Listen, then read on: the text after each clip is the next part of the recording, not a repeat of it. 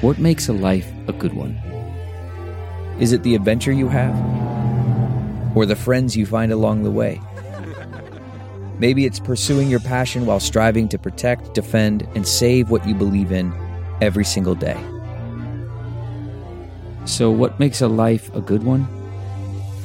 In the Coast Guard, we think it's all of the above and more. But you'll have to find out for yourself. Visit gocoastguard.com to learn more. Okay, picture this. It's Friday afternoon when a thought hits you. I can spend another weekend doing the same old whatever, or I can hop into my all new Hyundai Santa Fe and hit the road. With available H track, all wheel drive, and three row seating, my whole family can head deep into the wild. Conquer the weekend in the all new Hyundai Santa Fe. Visit HyundaiUSA.com or call 562 for more details. Hyundai, there's joy in every journey. Okay, picture this. It's Friday afternoon when a thought hits you. I can spend another weekend doing the same old whatever, or I can hop into my all-new Hyundai Santa Fe and hit the road. With available H-Track all-wheel drive and three-row seating, my whole family can head deep into the wild. Conquer the weekend in the all-new Hyundai Santa Fe.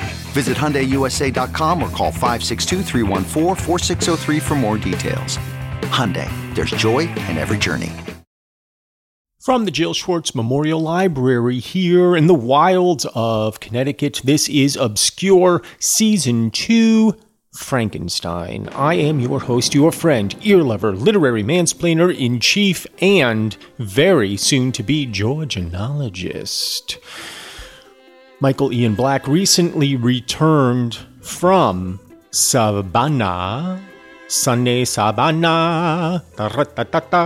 In my head, it sounds like Havana, Savannah, Havana. So there was like a Cuban thing happening in my head. It was it was a fun moment in my skull. Not I was I was going to say not as fun in Savannah, but Savannah was fun. But it was an interesting trip down south of the Mason Dixon line with my beautiful bride, Martha. We went to visit our home. We're having some work done on it. And so we were going to be there for what, two, uh, one, uh, like two and a half days. Two, two and a half days? Yeah, something like that. And uh, day one was somewhat frightful because we showed up at our haunted mansion and I don't know if it's haunted, but I think I may start referring to it as the Haunted Mansion. We showed up at the Haunted Mansion um, and met with our painter, Selvin, who was very enthusiastically telling us all the things wrong with the house. And that was frightful you know, he was focused mostly on all the painting he had to do and all the, you know, all the, all the, the, the lead paint and the things he had to scrape and all this and that. And there were guys there and it was taking longer than he expected and he was going to have to charge us more and blah, blah, blah, blah, blah. Very, incidentally, very nice guy. I didn't feel like he was railroading me at all.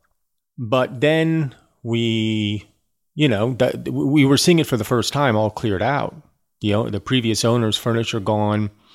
Um, it was a you know it was a little it was a, a little naked looking, which was fine in its way. But you know when when after you buy something, what do you get? Of course, buyer's remorse. And we were experiencing our fair amount of buyer's remorse as we were looking at the leak in the basement where the air handler was, as we were looking at all the nooks and crannies and the cracked things and the splintered things and the work that was going to be required to get the Haunted Mansion up to snuff. Additionally, we were mourning our unhaunted mansion here in the wilds of Connecticut, which we will probably end up haunting one day. And in a strange city, and feeling a little bereft and a little mournful and a lot unsettled. And I reflected to my young bride, Martha, I reflected to her that I don't remember feeling quite so unsettled when we moved from, say, New York to Los Angeles after we got married shortly thereafter. And then a year and a half later, when we moved from Los Angeles to Peekskill, New York. knowing not a soul. When we moved from Peekskill to the wilds of Connecticut, knowing nary a soul, I don't remember feeling nearly so unsettled as I felt that day in sunny Savannah. And I wonder if it is a reflection of age, if age itself is the great settler. And once you get to a place where you have a family, for example, and you put down roots, so to speak, have a much harder time uprooting yourself as you age than when you are young and carefree and fleet of foot. So it was a little bit disarming and a little bit scary. And then I further reflected that all of that tumult that we were experiencing our first day in sunny Savannah was maybe a good thing. Maybe that kind of change, that kind of unsettling, particularly as you get a bit older, is in fact um, a reawakening, a way to shake up the old noodle and, you know, fire up the neurons, get things flashing and splashing up in the old cranium and making uh making something new, you know? Like starting a new exercise regime. Not that I would know anything about that, of course I would not. But days 2 we started to feel a bit better and starting as we understood the scope of what we were doing. When we understood it before, but when you see it in person it becomes a little bit more real. And then Martha stayed an extra day. I had to get back to work. I had I was shooting a day on uh, uh, Search Party, and uh, Martha was staying because the floor guy had put down some samples that we had requested, and we didn't like either of them. So he was going to get some more samples, and it was going to take another day for her to look at that. So she did. She came home. I came home. We're home. We're starting to dismantle our Connecticut manse. Um, and feeling okay about it. Mournful, yes. Unsettled, yes. But okay overall. Better, in fact, than Victor Frankenstein, who is very, uh, not only unsettled, but nearly uh, catatonic's not the, not the right word. He, he, he's raving, ranting and raving after the death of poor Henry Clerval, for which he blames himself, rightfully so upon seeing Henry Clerval's body laid out and he himself being accused of the murder. He has gone into convulsions. Two months he was overcome. Two months he was, what's the word I'm looking for? Uh, indisposed, on the point of death, uttering frightful ravings, wishing to slip into that great unknown. And that's where we pick it up. He's saying, Why couldn't I have died? So many undeserving people die all the time. Young kids, young lovers, brides, you know, on, the, on their wedding night. People die all the time. Why not me? And then he ended, well, we ended the last episode by saying, uh, uh he asked the question, which I liked, of what materials was I made that I could thus resist so many shocks, which, like the turning of the wheel, continually renewed the torturer. And so we pick up there, volume three, chapter four of Frankenstein. But I was doomed to live, and in two months found myself as awaking from a dream in a prison, stretched on a wretched bed, surrounded by, and, and here's a word that I always like and never am quite sure how to pronounce. It is the word jail, right? But it is spelled G A O L, so it looks like gowl, gowlers, but I think it might even be pronounced jailers. And so I'm going to crank up the old research machine here. Let me see if it's still working. I got to put some kerosene in and crank it up. And let's see what it says in terms of pronunciation. Gowl. Oh, it's going to play an ad for me before it will bother to pronounce it. Ad for Disney World, in case you're wondering. All right. Jail. No, it's pronounced jail. All right. Jail. That's what I thought. But, you know, it's so peculiar looking here in English that you think, oh, that can't be how it's pronounced, but in fact it is. I was in Nantucket uh, the week before I was in sunny Savannah and uh, visited the old gaol there on the island. I think it is written as G A O L still standing from it was when it was originally constructed in what was probably the late 1600s, maybe early 1700s. Anywho, I was stretched on a wretched bed, surrounded by jailers, turnkeys, bolts, and all the miserable apparatus of a dungeon. It was morning, I remember, when I thus awoke to understanding. I had forgotten the particulars of what had happened, and only felt as if some great misfortune had suddenly overwhelmed me. But when I looked around and saw the barred windows and the squalidness of the room in which I was, all flashed across my memory, and I groaned bitterly. I'm going to do a, um, a reading of that bitter groan, and let me see if I can summon up a bitter groan such as Victor Frankenstein may have uttered. So he's just opened his eyes and he doesn't, he feels a great misfortune has overtaken him. And now he looks around and he goes, Oh. Not bad. Not a bad growl. Maybe it was a little more morose than bitter, but I'm not going to do it again. This sound disturbed an old woman who was sleeping in a chair beside me. Oh, so it's a it's a co-ed jail cell. Well, that's nice.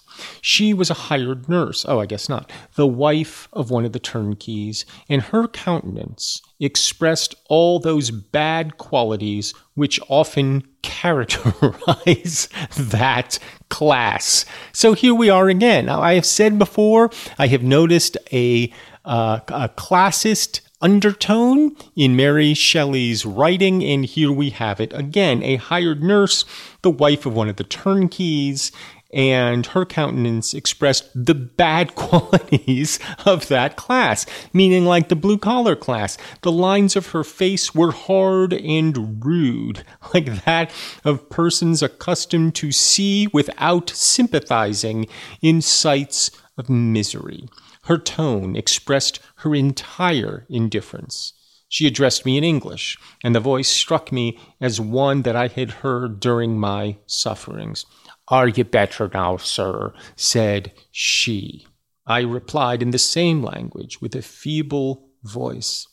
I believe I am, but if it all be true, if I indeed did not dream, I am sorry that I am still alive to feel this misery and horror. For that matter, replied the old woman, if you mean about the gentleman you murdered, I believe it were better for you if you were dead, for I fancy it will go hard for you. However, that's none of my business. I am sent to nurse you and get you well. I do my duty with a safe conscience. It were well if everybody did the same. she's uh she's Arabella as far as I'm concerned, from Jude the Obscure.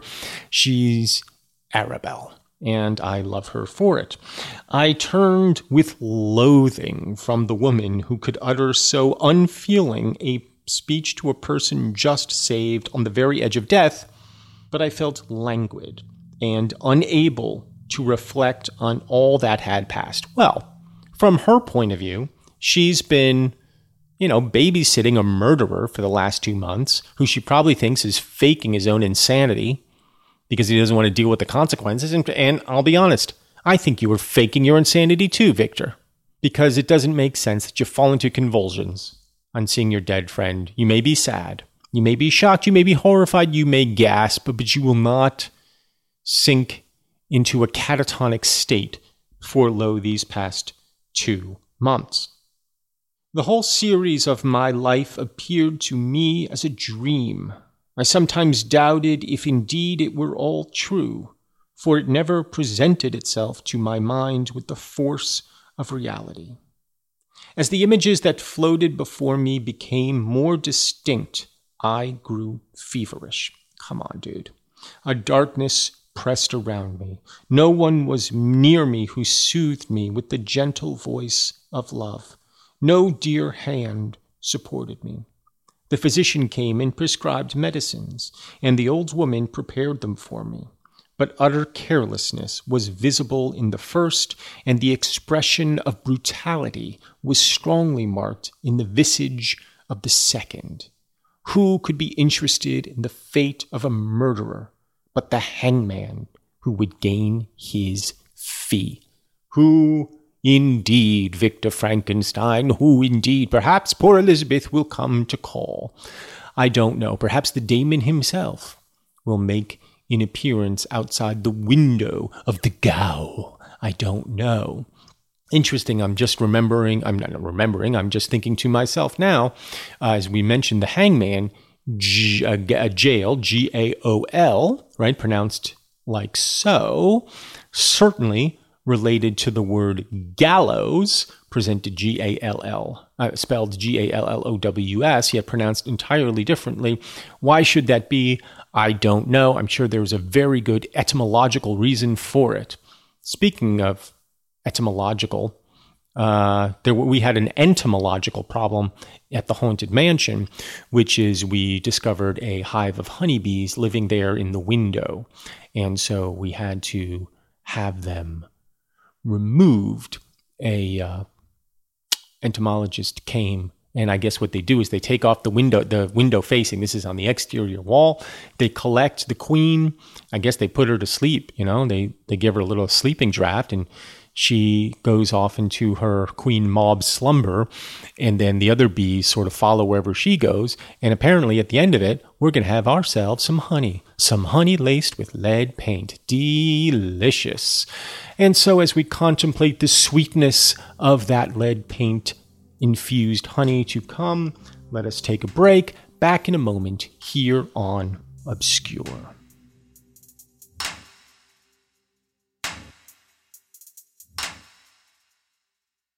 Worried about letting someone else pick out the perfect avocado for your perfect Impress Them on the Third Date guacamole? Well, good thing Instacart shoppers are as picky as you are they find ripe avocados like it's their guac on the line. They are milk expiration date detectives. They bag eggs like the 12 precious pieces of cargo they are. So let Instacart shoppers overthink your groceries so that you can overthink what you'll wear on that third date. Download the Instacart app today to get free delivery on your first three orders while supplies last. Minimum $10 per order. Additional terms apply. Welcome to Fail Better David Duchovny's new podcast with Lemonada Media. On Fail Better, David, who has experienced both low and high profile failures throughout his life, explores the vast world of failure, how it holds us back propels us forward, and ultimately shapes our lives. Each week, he'll chat with guests like Ben Stiller, Bette Midler, and more about how our perceived failures have actually been our biggest catalysts for growth, revelation, and even healing. Through these conversations, he hopes listeners can learn how to embrace the opportunity of failure and fail better together. Fail Better is out now wherever you get your podcasts. CarMax is putting peace of mind back in car shopping by putting you in the driver's seat to find a ride that's right for you. Because at CarMax, we believe you shouldn't just settle for a car, you should love your car. That's why every car we sell is CarMax certified quality so you can be sure with upfront pricing that's the same for every customer. So don't settle. Find love at first drive and start shopping now at CarMax.com. CarMax, the way car buying should be.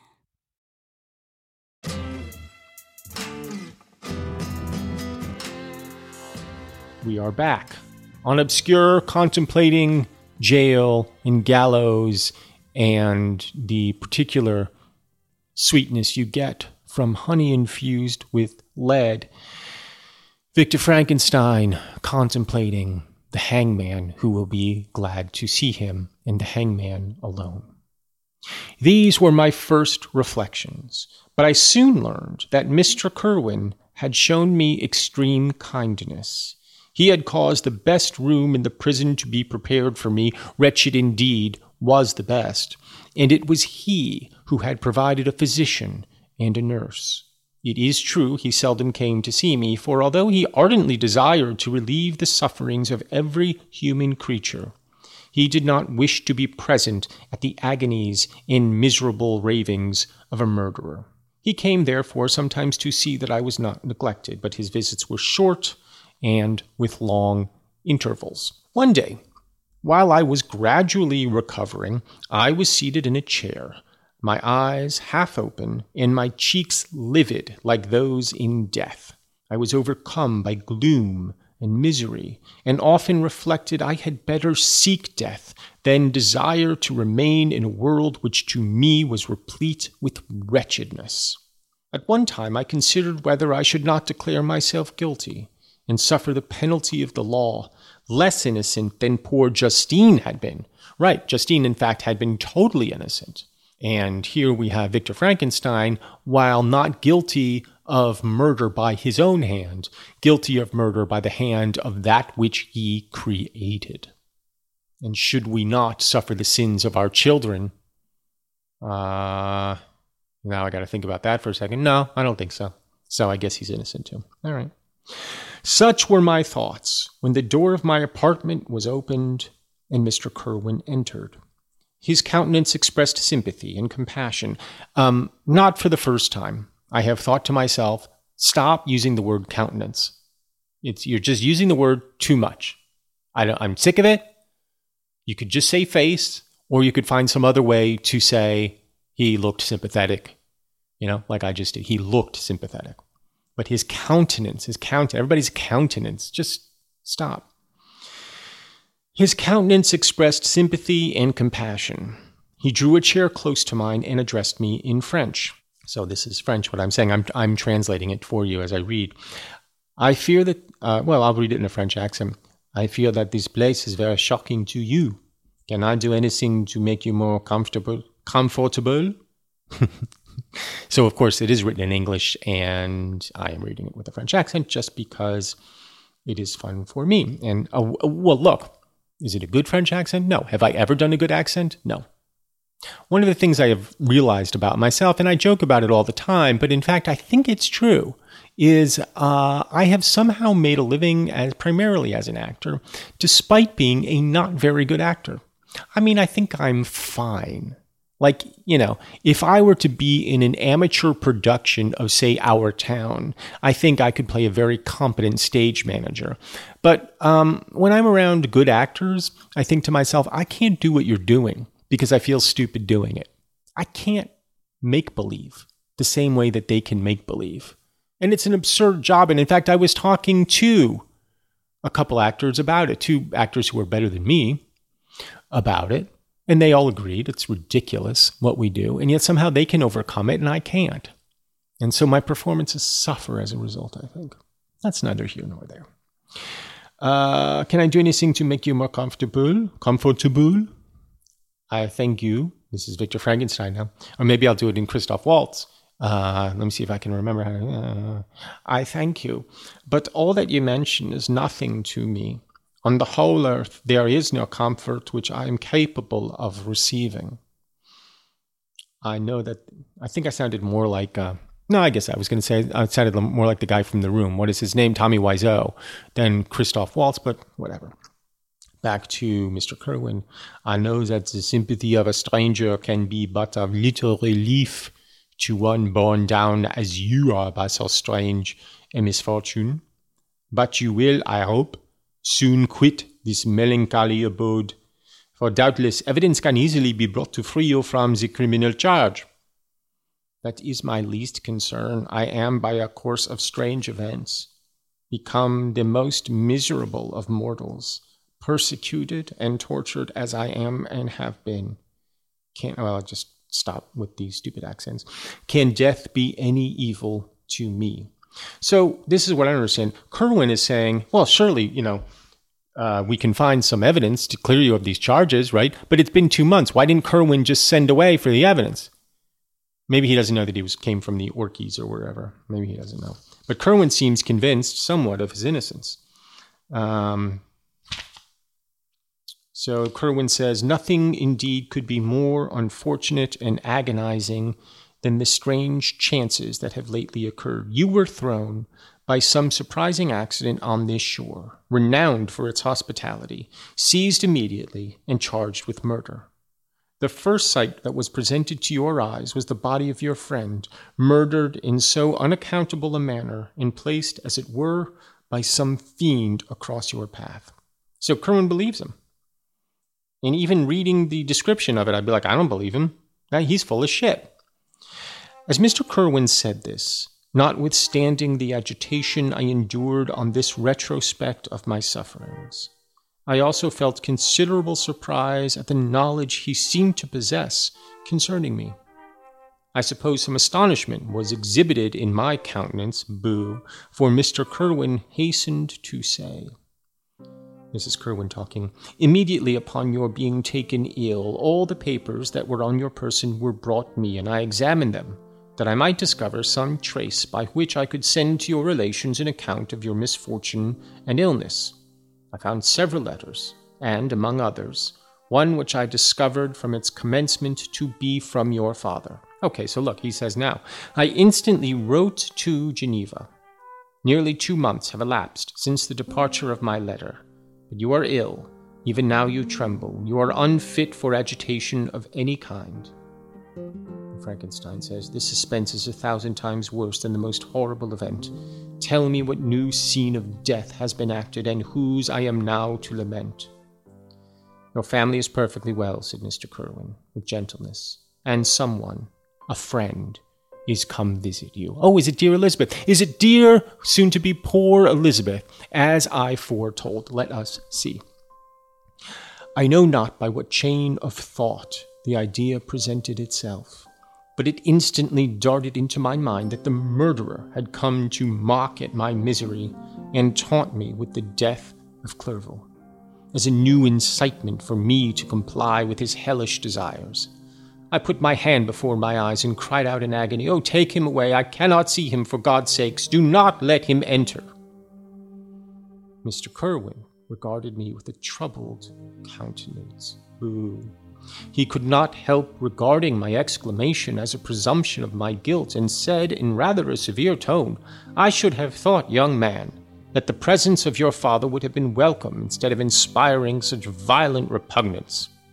My father, cried I, while every feature and every muscle was relaxed from anguish to pleasure, is my father indeed come? How kind, how very kind. But where is he? Why does he not hasten to me? My change of manner surprised and pleased the magistrate. Perhaps he thought that my former exclamation was a momentary return of delirium, and now he instantly resumed his former benevolence. He rose and quitted the room with my nurse, and in a moment my father entered it. Oh, so that's nice. Dad came, you know, that was nice of dad.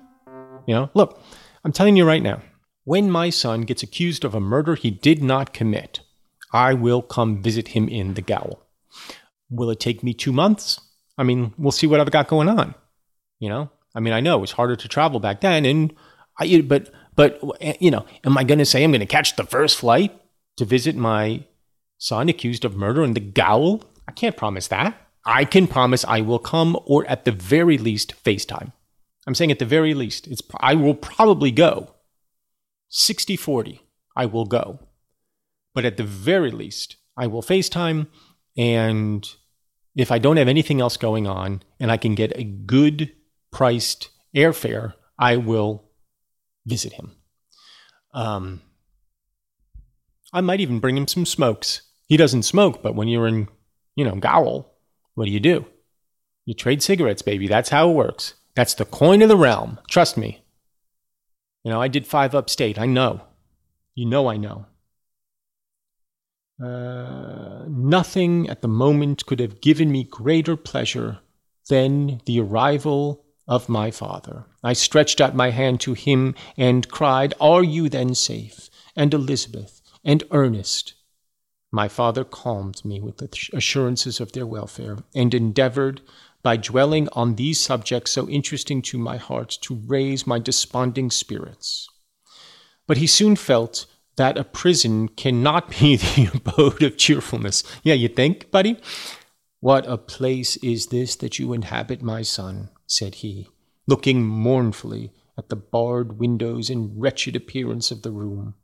You traveled to seek happiness, but a fatality seems to pursue you, and poor Clerval. I'm so glad the words poor Clerval were uttered. Look, anytime somebody dies, you have to affix the adjective poor to their name, and that is how they are to be known forevermore. We, this is a rule that is well established in this book, so at long last, poor Clerval. The name of my unfortunate and murdered friend was an agitation too great to be endured in my weak state. I shed tears. Alas, yes, my father, replied I, some destiny of the most horrible kind hangs over me, and I must live to fulfill it, or surely I should have died on the coffin of Henry. We were not allowed to converse for any length of time, for the precarious state of my health rendered every precaution necessary that could ensure tranquillity. Mr. Kirwin came in and insisted that my strength should not be exhausted by too much exertion. But the appearance of my father was to me like that of my good angel, and I gradually recovered my health. And so let's end there. It's not the end of the chapter, though it feels like it should be, but the chapter does continue for some pages as I glance ahead, without, of course, reading a word of it because I shall not violate my promise to you that I do not know what is happening or what is to happen in this or any other book that I shall read. But uh, Victor Frankenstein recovering his health, his father has come to see him. They have mourned poor Clerval, and I am sitting perched on the edge of my Jack Jack Memorial Reading Throne because um, not because I am on the edge of my seat, so to speak, as to what happens in the book, but because I hurt my back dismantling the manse today as I was shoveling dirt from a tomato, a large tomato bin, into a wheelbarrow because we are bringing the tomato bin. And I wrenched my back. So, this is yet further confirmation that as we age, we become more settled. Had I known I would be moving when we purchased the tomato bin, I would not have put quite so much dirt into it. Bags and bags of dirt. So, I have to nurse myself back to good health as I prepare in just a few weeks' time for the move to sunny Savannah. Yeah. It is, uh, you know, the wife and I are both looking ahead with a certain I don't know, fortitude, I guess, a certain steely eyed countenance. And there I will use that word purposefully as we think about this next chapter in our lives. Um, the haunted mansion is hopefully becoming exorcised. Hopefully, sage is being burned in anticipation of our arrival. Um, but I will almost certainly create a fictitious specter, or perhaps I will recognize a real specter when we arrive. Here's something about haunted houses. You know, generally, haunted houses, they're older homes, right? You know, they've been around a while. Um, but I don't think I've ever heard of a house that was haunted by two different ghosts, like ghosts who didn't know each other. You know what I mean? Like a ghost from, let's say, the 1700s and like a ghost from like the 1920s. Does that ever happen? Do they ever interact? Are they ever like, hey, you put your uh, 1700 Spectre in my peanut butter? Hey, you put your 1900 Spectre in my chocolate? You know, do they ever do that? Do they ever converse? Or can they not see each other, but we, their uh, human human presence can sense their phantasmagoric presence? This is something I don't know. Now, you may say to yourself, Michael, do you even believe in ghosts? And the answer to that would be no, I do not. Despite the fact that I believe in everything, I have yet to find compelling evidence of specters. I simply don't believe. That being said, Sunny Savannah is allegedly the most haunted city in America, so I may have to revise my opinion on that matter. I hope I do. I hope I do discover some ghostly wanderings when we get there, and I will certainly keep you updated as to whether or not I do. But we are still a few weeks away from that, and I cannot promise that even when I arrive, I will immediately see ghosts. I probably will not. So, ghosts abound. The ghosts in Savannah, the ghosts of poor Clerval, poor Justine, poor William, the ghosts of my youthful spirit, now probably residing here in the wilds of Connecticut forevermore, even if my mortal self continues to shuffle along this poor earth.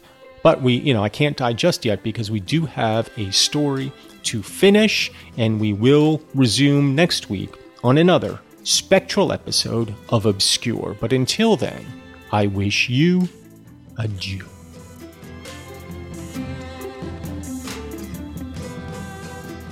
Obscure Season 2 Frankenstein is produced by Robin Lynn, Jennifer Brennan, Mary Shimkin, and myself. It is generally recorded in the wilds of Connecticut with original music by Craig Wedren. If you enjoy this podcast and would like to support it, please go to patreon.com slash Michael Ian Black. There you will find every single episode of Obscure Season 2 Frankenstein. These episodes are released weeks before they are released to the general public. In addition, you can also find writings, musings, erotica, and bonus episodes. Bonus episodes which sometimes involve Frankenstein and sometimes involve things entirely different, often with guest stars. It's patreon.com slash Michael Ian Black. Very reasonably priced too, I might add.